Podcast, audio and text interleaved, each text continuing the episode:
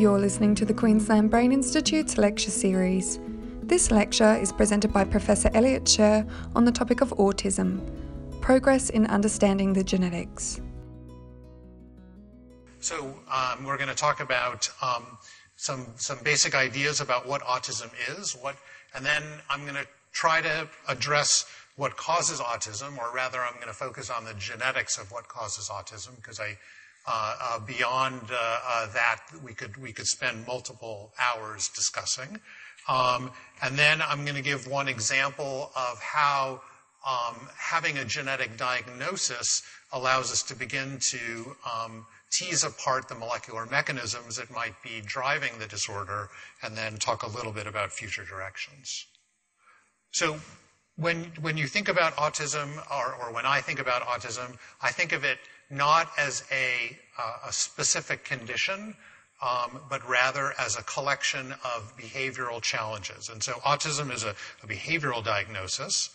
Um, most recently, uh, a couple of years ago, the uh, clinicians um, in the psychiatry community um, modified the definition, and so this is reflected here um, in the diagnosis that I'm, uh, or the diagnostic terminology that I'm giving you. So the first thing is, is persistent deficits in social communication um, and social interaction. And that's across uh, lots of different contexts. So, for instance, if you happen to be anxious about public speaking, uh, that wouldn't give you an autism diagnosis. Thank goodness. Um, in addition to though the, that uncomfortable, uh, uncomfortableness or that inability to master social situations, um, individuals with autism have often restricted or repetitive patterns of behavior or interests or activities. So um, the, the, the young boy who is, is only interested in Thomas the tank engine or you know um, the, person who is only, uh, as I know, uh, one child is only interested in the roller coaster rides that he can go on all around the country, and he knows every single place where he can go on them, and he knows the weight limits for each of them, um, and, he has a very restricted um, and and specific interest in that. And the idea is that these symptoms are present from very early on in life. Um, they may become more manifest as the demands of interaction increase as, as the child ages, but usually our thinking is, is that they're there from a very early age. And there's a, quite a bit of literature on trying to understand when autism can first be recognized, but uh, we'll, if you have questions about that, we can try to address that later.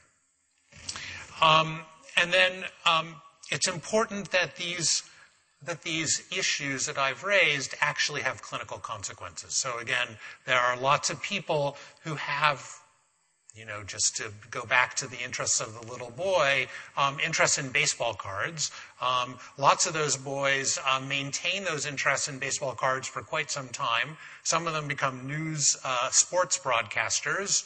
Um, but others give up that interest when they get, you know, when they find girls more interesting. And the other thing that I will say that I have some personal um, questions about is this last piece, which is that part of the issue of clinical diagnostics is that you you you um, often that people want to give you one diagnosis and not many, and so this last one, E, is basically saying that what you have cannot be better explained by something else. And the, the, two main ones that they're interested in are intellectual disability and global developmental delay.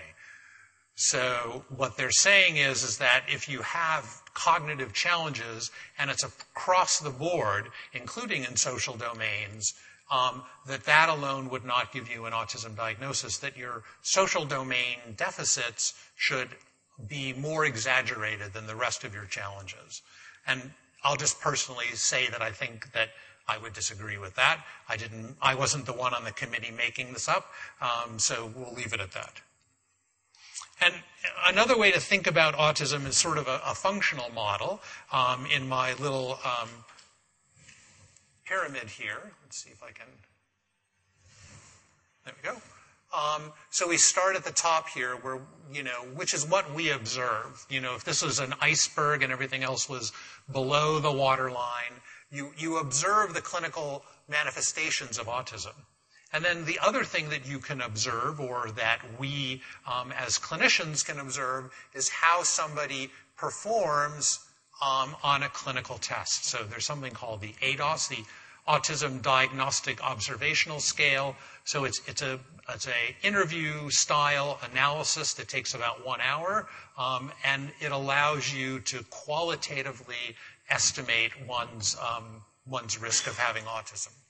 And then underneath that, we have the things that we're going to spend a little more time talking about, mostly talking about um, the primary causes, and again, focusing on genetics, but there undoubtedly are environmental interactions that cause um, ASD, and there are gene by environment interactions that we think also lead to autism, but we're just beginning to, um, as a field, just beginning to attempt to tackle that.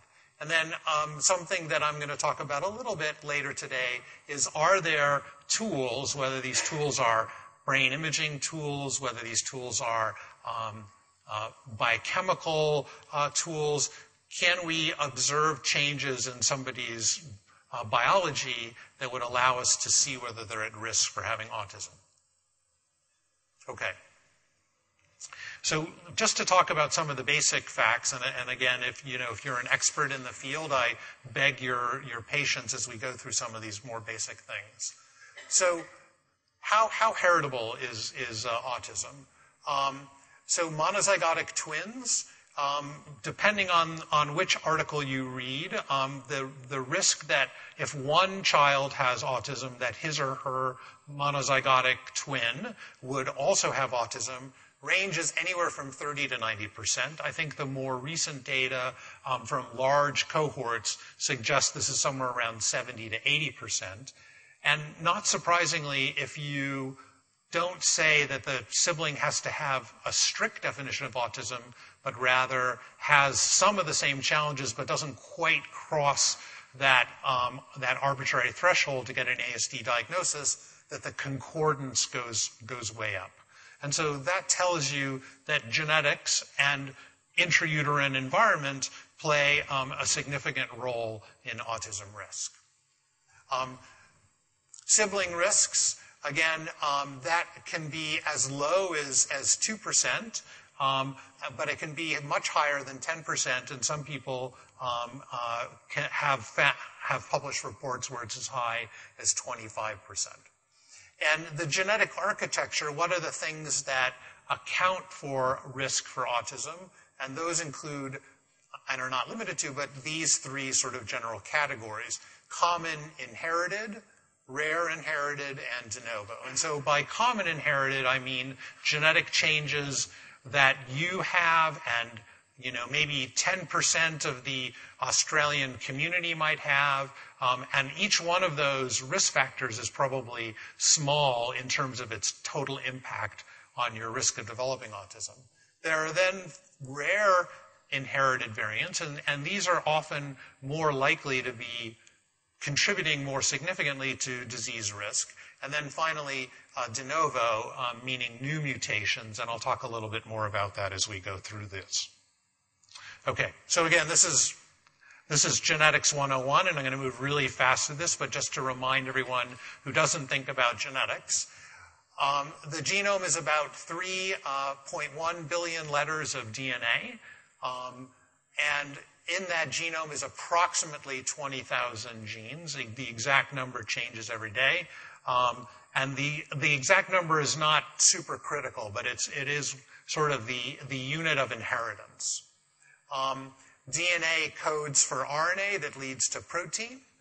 Um, and again, this is all very basic uh, genetics. And the codon, um, which is a three letter uh, stretch of DNA or RNA sequence, codes for a single amino acid. Um, and many amino acids strung together make a protein. DNA duplicates by conservative replication of the double-stranded molecule, otherwise known as the double helix, um, and that's what led uh, Watson and Crick to make that seminal discovery back in the 1950s. And so you can see here schematized that you have um, chromosomes um, that are in the nucleus of a cell, and these chromosomes are really tightly wound DNA. Um, each chromosome has many, many millions of letters of DNA, and these code for um, RNA that then gets translated into protein. Okay, so there's a genetic code, um, and as I said, there are three letters, um, and there are four kinds of letters A, C, T, and G, or T and U, depending on, on whether we're looking at RNA or DNA. And you can see here that all, all of these combinations of three letters code for different amino acids. So, for example, this UUA codes for an amino acid called leucine, and these other four changes can also code for leucine. So leucine can be encoded by six different combinations of these three letters. Um, there are 20 amino acids, so some amino acids only have one of these three letter codons, um, and some of them have many. And there are also codons for um, what's called stopping. So you, you stop making the protein. So when the protein is done being translated, there's a stop codon, and the, um, the, fully formed uh, protein then gets moved to its, its final destination in the cell. Mechanisms of inheritance. So um, one is uh, the most common for uh, recess, known as recessive or autosomal recessive. In this case here, you see the father is a carrier. So um, large R is a, is a nomenclature for um, a, a, normal unaffected gene, and a lowercase letter is often referred to as, as a recessive allele, meaning one that can um, encode for disease susceptibility. So the idea is, is that somebody who carries one of each copy is just a carrier and is, is not clinically affected. Now, that's not entirely true in, in certain circumstances, but for simple recessive conditions, that's the case. And so you have the mom here who's also a carrier, and the mom and dad can have sperm and, and egg, and the sperm and egg each carry only one copy instead of the two that they have um, throughout the rest of their body. And those single copies can then be um, inherited down to their children.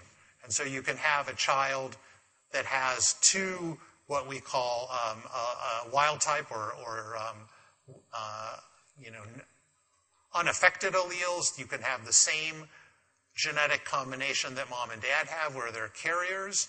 And then you can also have a child who has two of these recessive alleles um, and would have the clinical condition.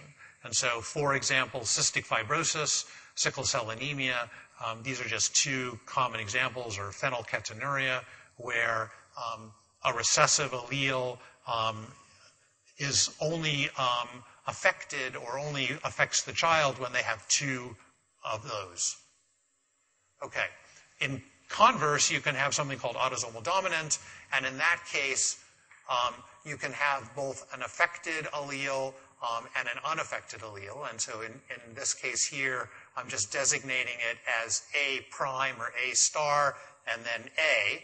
And so that means that you have a 50% chance that this A star would get passed down to one of your children. And so this individual is affected, um, and um, he or she, doesn't matter for this case, has one, two, three, four, five six children, and they have offspring uh, of their own, as you can see here. Um, but there are three affected individuals of the six, so 50%, which is what you would predict. And then those individuals can have children, and again, it's going to be approximately 50%. So you can see here there's five and three, a total of four affected individuals. But this family only had, uh, rather had three out of five, so slightly higher than 50%.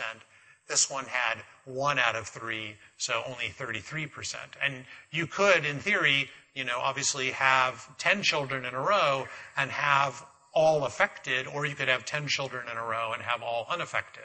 And so some of this is by, by chance. Okay, let's just skip over that for a sec. Okay, so what is a mutation? Um, a mutation is a genetic change that has negative consequences. And there are lots of different kinds, but I'm going to talk about just a few right here. One is called a nonsense mutation, one is a missense mutation, um, and then there are mutations that involve removal, deletion, or duplication, addition of DNA, and that there are others outside of the genes themselves that I'm, that I'm not going to spend much time on today. And then there are, in addition to genetic changes that are pathogenic, there are changes that aren't necessarily negative and may actually have positive influences, and we refer to them as polymorphisms. Um, each one of us has approximately, um, at least of the single nucleotide kind, 3 million letters of DNA that vary um, between us and other individuals in the general population. So obviously, if you have a, a sibling, you're going to have a high percentage of shared variants, and your mom or your dad, you're going to share um, half of your genetic changes. But if you happen to you know, walk down the street and meet somebody who's a friend of yours, you may share a couple hundred thousand of those variants. And if you both are from the same part of the world, um, many generations ago, you might share even more. Conversely, if you know one of you is from one part of the world and uh, the other is from a, a different part of the world where your ancestors are from, you may have a full three million of those variants that are different between you and the rest of the and, and, and your friend. Okay, and so we can, anyway, I'll just move on. That's too, too complicated. All right, so let's talk about nonsense mutation. So nonsense just means that instead of a, an amino acid showing up where you expect it, that you have a stop, a stop codon. So basically telling the cell to stop making the protein um, early. And so those are these stop codons here, and you can see that there are um, these, these three different uh, stop codons. Um, and you can also see that if you mutate tryptophan at that one nucleotide there from a G to an A, that that will become a stop codon. And if you mutate this UGG to UAG, again, just one letter changing, you go from an amino acid to a stop codon. And the same thing goes for some of these other nucleotides as well. This, this tyrosine, again, if you mutate just one letter, a UAU to a UAA, it becomes a stop codon. So that's how, with just the subtlest of changes in your DNA, you can change from making a protein that, that's normal and healthy to making a protein that's pathogenic. Okay. And you can also make what we call missense mutations. And these are mutations where the nucleotide changes and it gives you a different amino acid. So instead of creating an early stop, it switches it from one amino acid to another. So, for example, um, isoleucine um, is only one letter different from methionine. So AUG if you just change the G to an A, you have AUA, so that's isoleucine, AUC, and AUU. All three of those, just that one last letter can change the amino acid. Similarly here, if you have AUG and you change it to ACG, or AAG or AGG. So again, the middle letter changes, just one letter changes, and you have a different amino acid.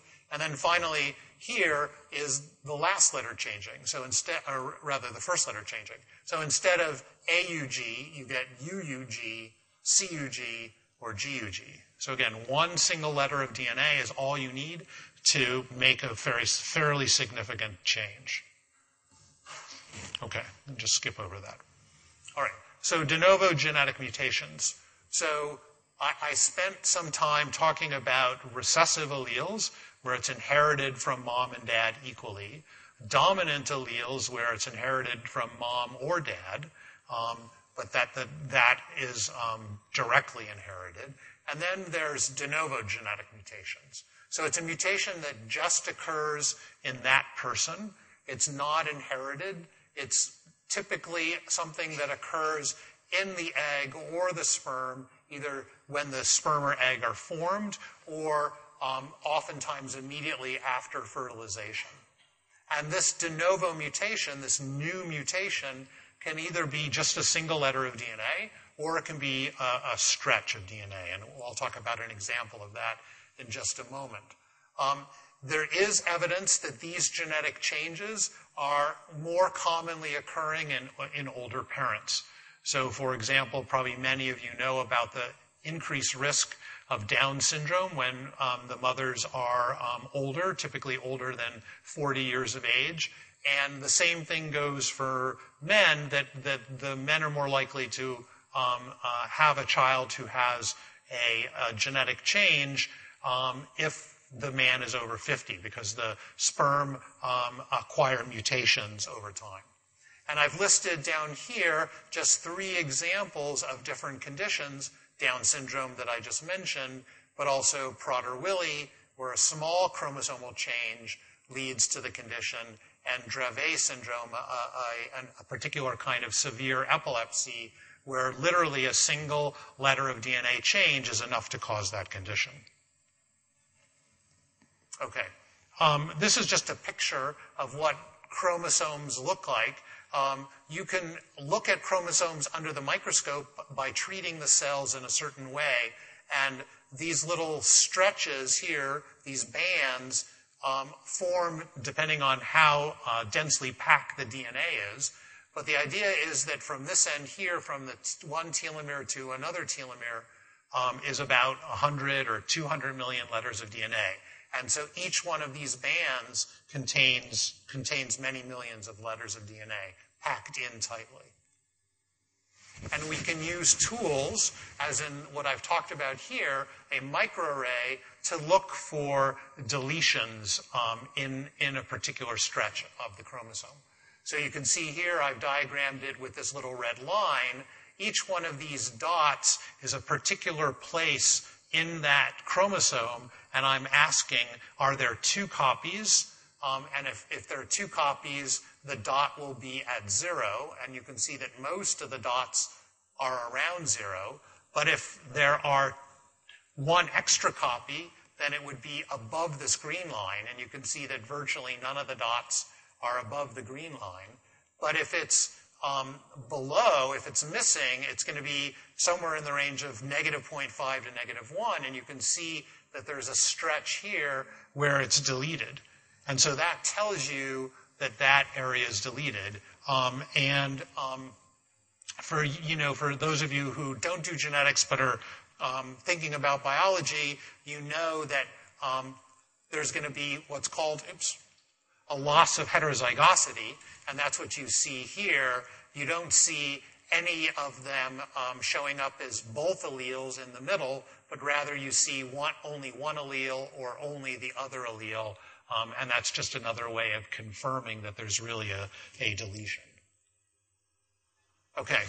In addition to um, chromosome analysis, a new tool has um, become available in the last five ish years called whole exome sequencing.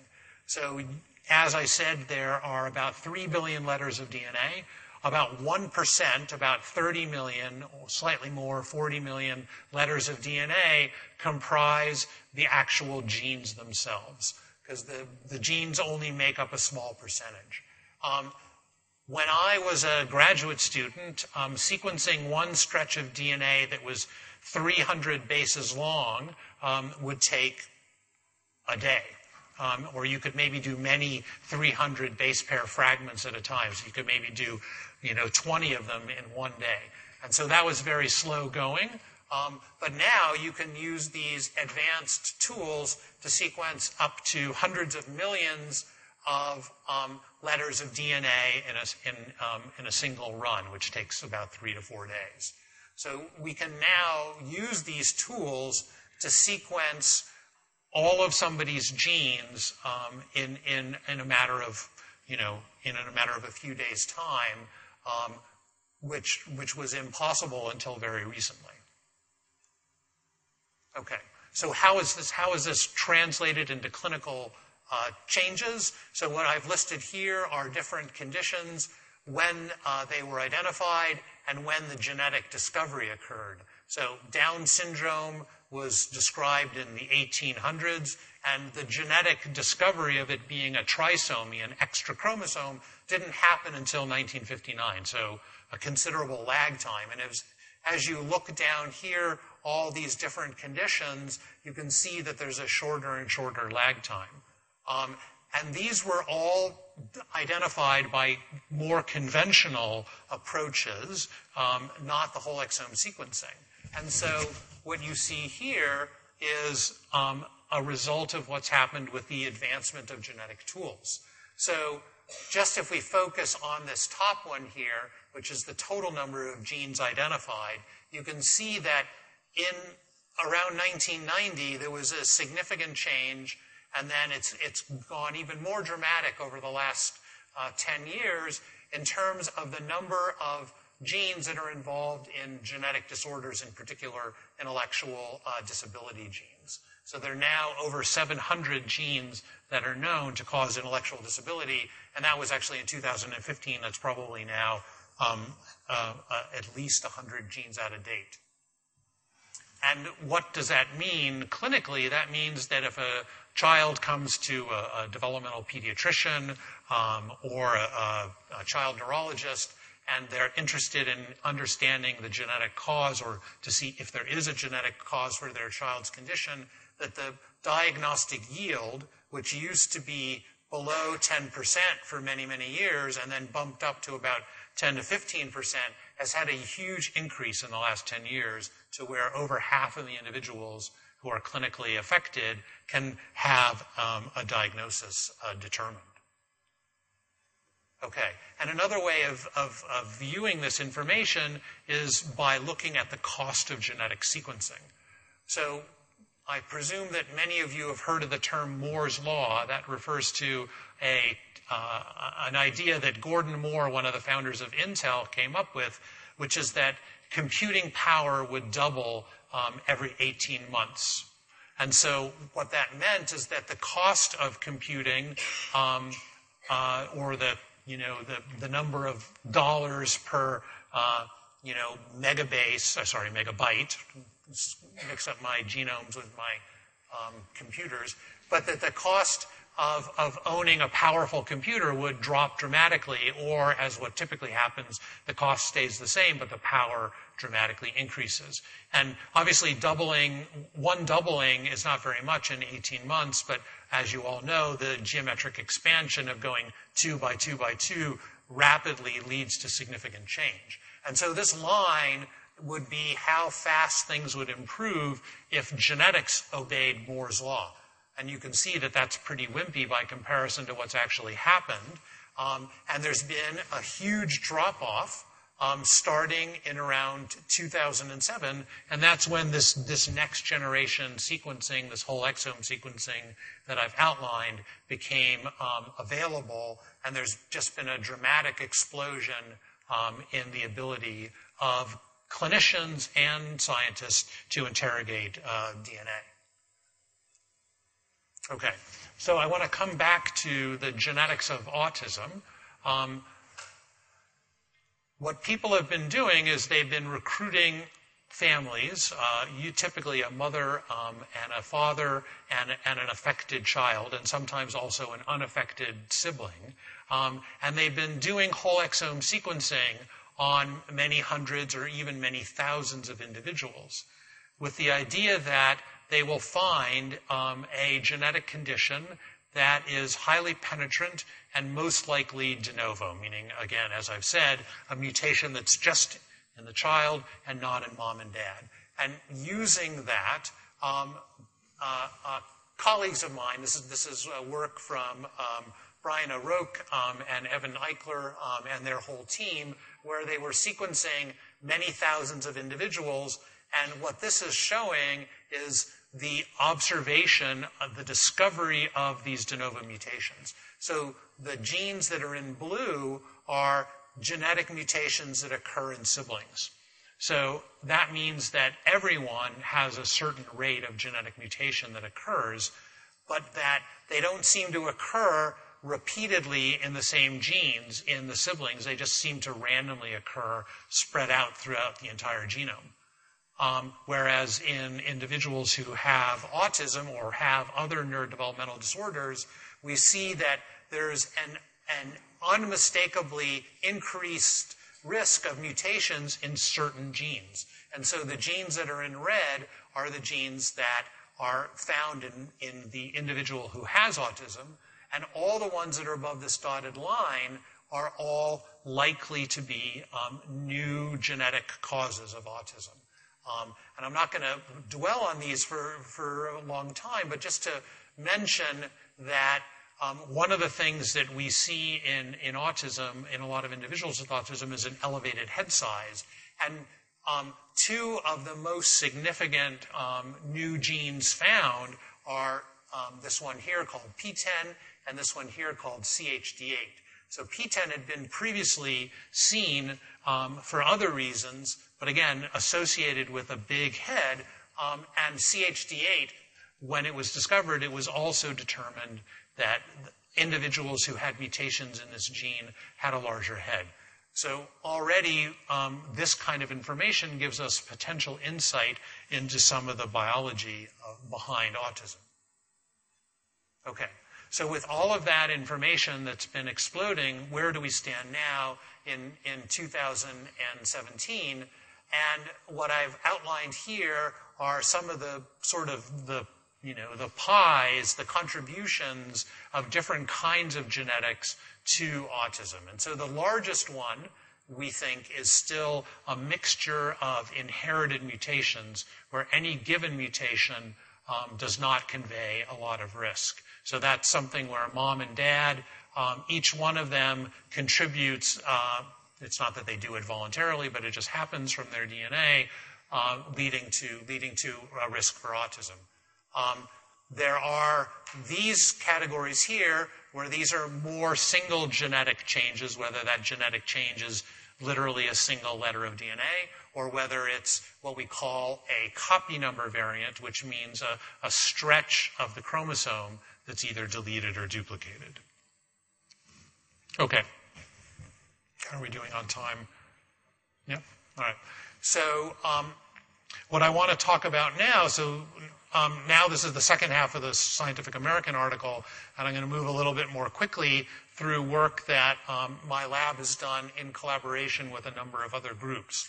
So I, I was talking briefly about these copy number variants. It turns out that one copy number variant is, is commonly seen in autism, and that's a genetic change. It turns out that can either be a deletion or a duplication in a region on chromosome 16. And the, the molecular address of this area is 16p11.2. And we uh, got together with a, a, number of other investigators, and, and, this project was sponsored by a, a foundation in New York called the Simons Foundation. And the goal of this project was to study everyone who had autism, who had the same genetic change, to see whether we could observe robust changes either in their molecular signature or in their uh, brain imaging or in their behavior that would allow us to better understand this condition. Because what, what underlies the, the goals of this project is that lots of autism is, is quite heterogeneous. And so there's an, an adage that says that if you've met one person with autism, you've met one person with autism which you know underlies the the, the complexity of this of this um, you know syndrome. Okay, so how was it discovered? It was discovered simultaneously by by two groups. Um, where they used these microarray tools that I just showed you earlier, and they tested families where they had mom and dad and an affected child. Um, and so there's a, a, group here that's from um, from uh, Harvard and the Broad Institute, uh, Lori Weiss, who's a colleague of mine now at UCSF, um, and then also uh, Ravi Kumar um, uh, under Sue Christian's direction, who were at the time both at the University of Chicago. So two groups uh, uh, published this in the in the same year, um, and so that was quite encouraging that they were probably onto something potentially quite significant. And it turns out that these deletions, um, as well as duplications, um, explain approximately 1% of autism. Another, so another thing that's quite interesting and for which I don't have a good explanation for you is that it looks like the duplications are also a risk factor for schizophrenia. So it appears that there may be this kind of um, yin and yang uh, between the two conditions, and a lot of people um, have sort of hypothesized that that might be the case prior to this data coming out. Okay, and so the, the the Simons Foundation sent, uh, uh, or, or, rather created a, a, a, presence, a family support organization, um, and a web page so that once um, individuals were diagnosed with this, they could find um, this presence on the web and find out about the services that they offered as well as opportunities to participate in research. And this kind of family-based method is something that's, that's really increasing um, with our discovery of different genetic etiologies. Okay, so again, this is sort of moving quickly into the, into the genetics. So here's the location on chromosome 16, and it turns out that this location is this one here that's in between breakpoint 4 and breakpoint 5. And so the genome, it turns out, actually has lots of hotspots for genetic changes to occur. Um, you know, on the one hand, we don't want any mutations to occur because sometimes those can result in disease. The reality, though, is that genetic change is what has accounted and what drives evolution. And so it's kind, in, in some sort of um, unfortunate sense, genetic mutations that are deleterious are the byproduct cost of evolution. And so these areas here are similar to each other in terms of the actual DNA sequence. So this structure here and this structure here are called low copy number repeats. Um, and for, again, for those of you who are into the into the weeds, this is what predisposes this to something called non-allelic homologous recombination that can give you either a deletion or a reciprocal duplication at the same locus.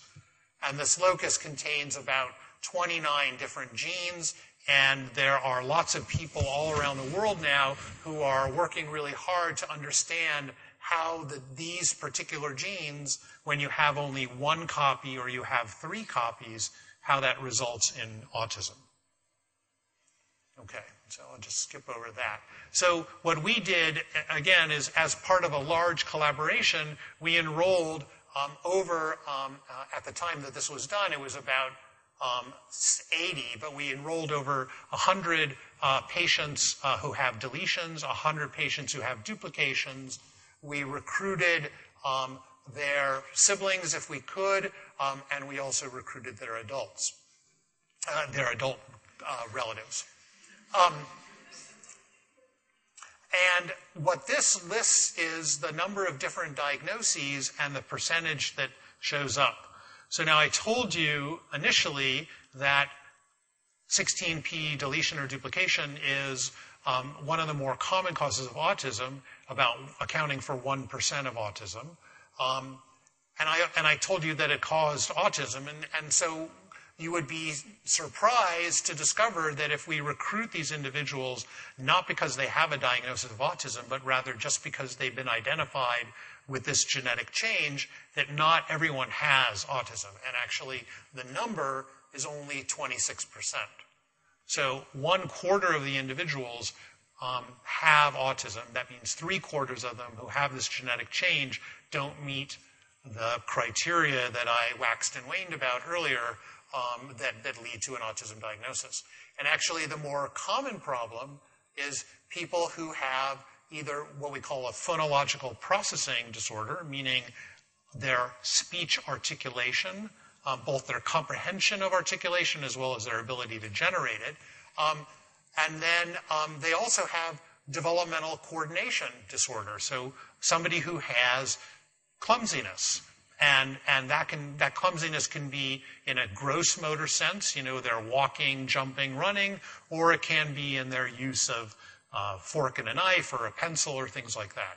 And so what that tells you right away is that even though 25% of these individuals have autism, that the mechanisms that are being disrupted in brain function are, are addressing motor coordination, either motor coordination of moving your lips and your tongue in a way that produces a recognizable sound, or moving your hand or your, or your legs.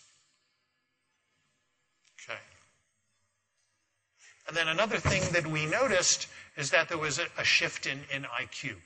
So um, what we're looking at here is um, the familial controls in the light blue. So just as an FYI, IQ average is 100. Um, and so if you, if you in theory selected a random population of you know, uh, 100 people or 500 people uh, taking, uh, you know, walking on the street somewhere or, you know, taking uh, a trolley car, um, in theory, if you tested them all, the average would be 100. But one thing that you'll notice is that the, the familial controls, meaning the unaffected siblings and, and unaffected parents, is the mean is higher than that. It's, it's closer to 115. So some of that is, is ascertainment. So people who want to, in this case, fly halfway around the country um, to spend a few days with us, um, subjecting their poor kids to brain scans and blood tests and lots of other stuff, are typically, um, maybe not wise, but they do better on IQ tests.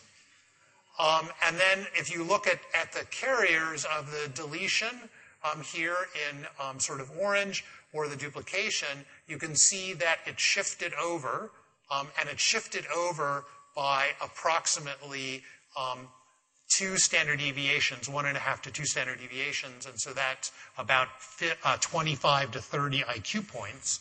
Um, and the other thing that you'll notice, particularly for the duplications more so than for the deletions, is that there's an increased dispersion of IQs. And so that means that there's a high degree of variability, and, um, and that means that some of that might be caused by the actual genetic change, and some of that might be caused by the, um, the, ba- the, genetic background. But I, but I would actually suppose, and, and you can quiz me about it later, that it's actually the underlying um, uh, change in this deletion duplication that's causing this increased dispersion. Okay. Um, wait a second. How did this get stuck in here? All right, well, let's ignore that and come back to that later because that somehow got stuck in the wrong spot. Okay. So we also looked, again, if I, if I told you uh, before, we had phonological processing, motor coordination. And that was um, work that was done by neuropsychologists evaluating the patients. We also had patients uh, being evaluated by neurologists, and they take a slightly different approach, but it, it has overlapping information. So remember I said that in, in uh, two of the genetic mutations, uh, PTEN and CHD8, that there was macrocephaly. Well, actually, it turns out that a significant percentage of deletion carriers of this 16p locus have macrocephaly. And conversely, um, the duplication carriers have microcephaly. So the, it's, it's clear that from this work and from other work that the genetics of macrocephaly and microcephaly um, are also risk factors for autism, and that some of a, a greater understanding of why the brains are bigger or smaller may give us greater insight into the condition. And then, just like um, uh, the individuals uh, having coordination problems, they also had tone abnormalities. So hypotonia means low tone. So somebody who can't stand up straight, who slumps over, who doesn't have enough strength when they're younger uh, to peel to pull themselves up to stand um, as, as little babies. And so a clear 50% of those individuals had um, hypotonia. But unlike the macrocephaly, microcephaly sort of uh, conundrum of, you know, variation, um, in this case, the hypotonia is highly um, identified in, in both groups. And similarly, um, so is um, observed weakness. Um, but there are, uh, as is actually, if you can see down at the bottom here, um, there's an increased risk of seizures in, in both groups. But there is, um, again, a subtle change that's, that's present only in one group and not in the other, and that's, um, and that's tremor. So, you know, fine movements um, in the hands. And again, I don't know if we know why that is, but it's, it's a robust difference between the two groups. Okay.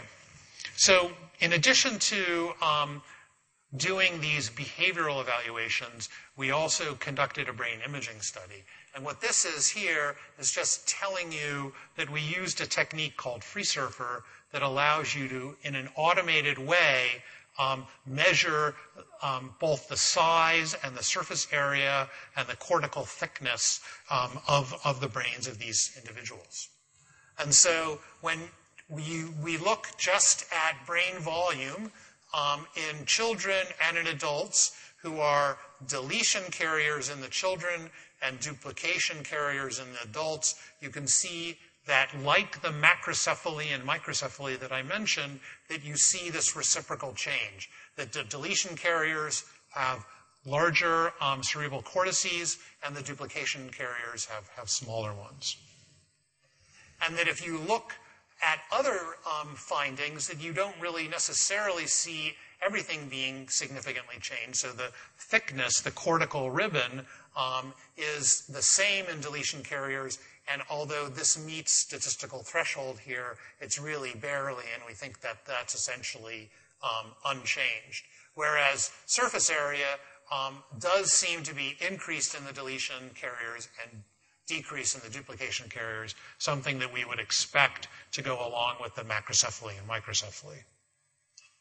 And these changes are uh, pervasive across the brain. Um, if we try to do a, a correction for cortical volume, you can see that there's uh, one area here that shows up um, most robustly that the thalamus is um, still large and small, um, even above and beyond the total brain volume, um, and that there are some others as well, including the cerebral white matter. Um, the overall take home message, though, is that all of these areas um, are changed, and there's not just a few selected areas. Okay. Um, one of the things that uh, Linda Richards and I share in common is an interest in the development of the corpus callosum. Um, and as you can see here, um, I'm showing you uh, a few different kinds of abnormalities in the corpus callosum. So over here in D, um, the corpus callosum, this white structure here, um, this is a, a, normally developing corpus callosum with an enlarged, what we call genu, a curve at the front end of the brain and then here a splenium, um, an enlarged posterior part of the corpus callosum. And then here are two different versions where there's a reduction in the size of the corpus callosum. This one is fully formed but thin, and this one is quite small. These two scans are from individuals who have duplications at 16p. And this one here, where it's actually thicker, than um, a normal corpus callosum is in an individual who has a deletion at that locus. And we can look at um, the size of the corpus callosum um, in the duplication carriers, and what this is doing is looking at the relative size. So this would be average and this would be decreased, and that the smaller the corpus callosum is in the duplication carriers, the lower the IQ score is. So while that's not predictive, it's not something you can look at and say, well, you're going to have a lower IQ score. It's not deterministic. It does suggest that changes in brain anatomy can relate to changes that we see in, in, in cognitive abilities. Okay, the next thing that we did is we used a tool called diffusion tensor imaging to measure um, the structure of nerve fibers. Um, and so nerve fibers um, have individual, um, what are called axons, which are outgrowths from individual nerve cells, and those are bundled together, and then they're surrounded by myelin. And so this is just an example of what that looks like in a very schematized way. And what we're doing is using the MR machine to measure the diffusion of water um, in, in these nerve fibers. Um, and when the water moves this way, along the axis of those fibers, um, it's, that's, that's its, what's called preferred uh, direction of diffusion, um, and that's measured as the axial diffusivity. And then, as you can see here, there can be diffusion up or down or front to back, and that's uh, called radial diffusivity. And then you can calculate a metric, which is the ratio of this axial diffusivity over this radial diffusivity, and that's called fractional anisotropy. And so these terms are used, uh, um, uh, or these tools are used as a way to measure the integrity of axons um, in the brain. And then we use a way to compare these axon tracks between different individuals because as you might imagine, every person's brain is slightly different, but you want to be able to compare apples to apples and not apples to oranges. And this technique that's called tract-based spatial statistics allows us to measure apples to apples. Um, and when we do that, uh, we can look across the entire brain and point to regions where there's a difference between deletion carriers and controls or duplication carriers and controls and schematize that by showing a color coding um, of the degree of difference. And so this is the corrected p-value of 0.025, and everything that meets that threshold is displayed here. And so what that tells you is that individuals who have deletions have increased axial diffusivity, have more organized axons than their neurotypical control comparison, um, which is not something that we would have predicted if you just look at the global autism community. Um, but it's something that we see by looking at this specific subgroup of individuals. And then if you look at it not in the deletions but in the duplications, you actually see the inverse.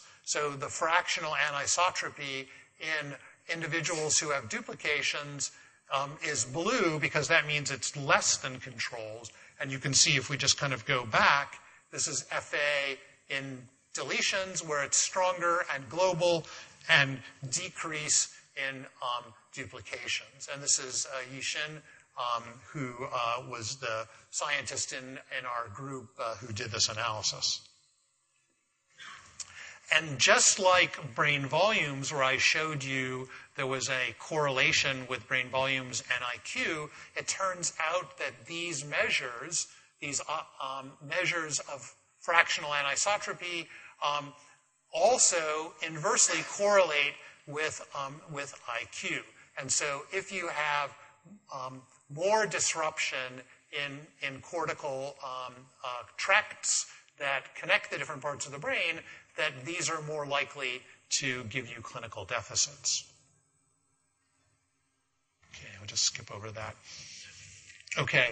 Um, another thing that we'd like to be able to do, um, and we're just getting started on this, is to ask if you scanned a person with uh, um, developmental concerns, could you identify them as, as having um, a risk that would end up resulting in autism? So could you identify them early. And so uh, a simpler way to do that is to um, ask, can we differentiate a deletion carrier from a control from a duplication carrier? So this is way simpler because we know that these are genetically homogeneous groups, but it's sort of a first start before we then advance to do more complicated um, uh, biomarker analysis. And so what this is showing you is if you are trying to make this comparison between deletions and duplications, if you just look at demographics, age, um, gender, um, you know, that, um, and, and IQ, that that is completely unpredictive. And you can see that what it does is it gets to a higher degree of fitness and then, and then drops off very quickly. Um, and then what we did is we looked at either um, demographics plus volumetrics or plus DTI, um, which is in the green there that's sort of hiding, and then if you include all of them. And so what you're doing is you're using a computer algorithm um, that maximally fits the data um, and, sees how accurately you can predict whether it's a deletion or a duplication. And as you can see here, by using about seven or eight features of information that we've acquired, so again, these are volumetric data points and diffusion data points, we get to um, almost a 95% prediction accuracy. Now, this is sort of like, like riding a bicycle. Um, once you do it, it's, it's easy. Um, so, you know, we, were, we had enough data where we could make this kind of comparison. The more complicated question is, can we take um, a mixture of, ASD individuals and perform the same kind of analysis? Okay. Um, in five minutes. Okay. In addition to um, looking at the structure of the brain and the integrity of the connections, of the physical connections, we also looked at the function of the brain. How did the brain respond uh, to various stimuli? So obviously we can do things like IQ tests or measure, as we talked about, phonological processing, but we can also use a tool called MEG, magnetoencephalography, to measure um, electrical activity in the brain. And this is in response to um, a, a, single pure tone, um, and there's usually a, a burst of electrical activity in the cortex at about 100 milliseconds after the presentation of that sound. And you can see that this is a, neurotypical individual. You can see the red dotted line, and it's occurring almost exactly at 100 milliseconds. And it's, it's listed down here as about 116 as the average. And then we then did the same thing with deletion carriers, and you can see that there's a dramatic prolongation um, of this, what's called M100, to about 140 milliseconds. So what this is saying is that the arrival of information from your ear into your brain, where you're going to potentially process speech and, and act on it and make your own speech, um, that there is already a 25 millisecond delay. And if you then sort of do some statistics that allow you to, you know, to clean up the data, you can again see here the deletions who are delayed, and then the duplications actually seem to be slightly um, increased. So that it's not necessarily the case that only delay is associated with difficulties. It might actually be that too early of an arrival can lead, can lead to language impairment. And so what, what that allows me to close with is this sort of idea that I've been hinting at all along, but haven't articulated specifically, is that disruption away from the mean um, might be one of the ways by which um, we can observe um, um impaired um, behavior. So what I've outlined here is that in the middle, um, where you have a normal head size, say not too small or not too big, and that you have a change in, like, say, fractional anisotropy, that if you're in the middle, that that's associated with the least amount of, ben- of deficits, but that if you deviate to one side, for example, here, where you have 16p deletion with macrocephaly, or here, where you have 16p duplication with microcephaly, that you can have um, these clinical deficits. Now, this does not explain the molecular mechanisms by which all of this happens, but rather, um, because there is this reciprocal uh, change, not just in 16p, but in other genetic loci, it suggests that these kind of per- perturbations uh, could be uh, a, a, general motif by which um, the brain um, responds. Okay, just in the last two seconds here, um, uh, this, this work that I talked about, the 16P work, was done by uh, five collaborative sites UCSF, um, uh, CHOP in Philadelphia, um, University of Washington in Seattle, Baylor um, in, in Houston, and uh, Harvard in, in Boston. And these are some of the uh, principal investigators who um, made this really, really large and interesting project possible. Um, and thank you very much. Thank you for listening to the Queensland Brain Institute's lecture series. For more lectures or podcasts, please visit qbi.uq.edu.au backslash podcasts or rate us on iTunes.